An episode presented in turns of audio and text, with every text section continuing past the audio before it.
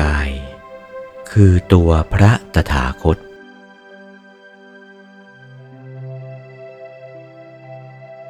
ข้อสำคัญ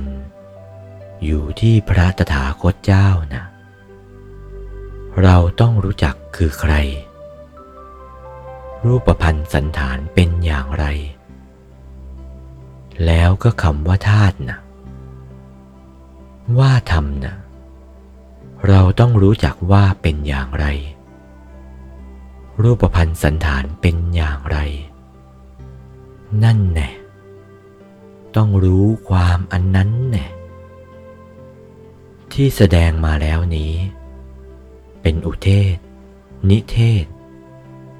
ต้องเป็นปฏินิเทศออกไป อุเทศน่ะ แสดงเนื้อความอยู่ นิเทศน่ะกว้างออกไป นิเทศน่ะพิสดารออกไป จะแสดงให้พิสดารกว้างขวางออกไปอีกธาตุคำว่าธาตุนั้นน่ะ พระตถาคตเจ้าจะเกิดขึ้นก็ดี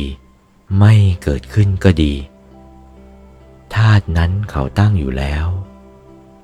พระตถาคตเจ้าน่ะ รู้กันน่ะ ธรรมกาย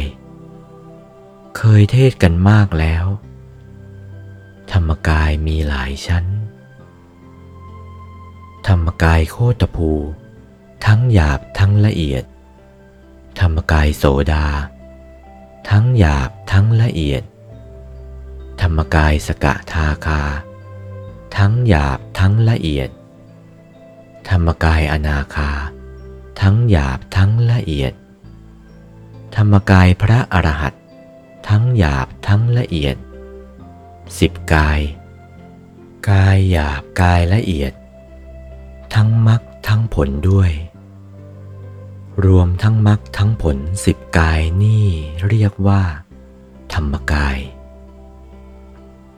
นี่ตัวพระตถาคตเจ้าทั้งนั้น ธรรมกายนี้ ตัวพระตถาคตเจ้าทั้งนั้น เมื่อเข้าใจว่าพระตถาคตเจ้าดังนี้แล้วก็ เราจะแสดงว่า ธรรมกาย จะเกิดขึ้นหรือไม่เกิดขึ้นธาตุนั้น เขาตั้งอยู่แล้ว ที่ได้ไว้น่ะ ก็ถูกเหมือนกัน แบบเดียวกัน ตถาคตเจ้าก็แบบเดียวกัน ชื่อธรรมกายนั่นแหละ เรียกธรรมกายนั่นแหละ โอวาท พระมงคลเทพมุนี หลวงปู่วัดปากน้ำภาษีเจริญ จากพระธรรมเทศนาเรื่อง ธรรมนิยามสูตร วันที่ 31 มกราคม พุทธศักราช 2497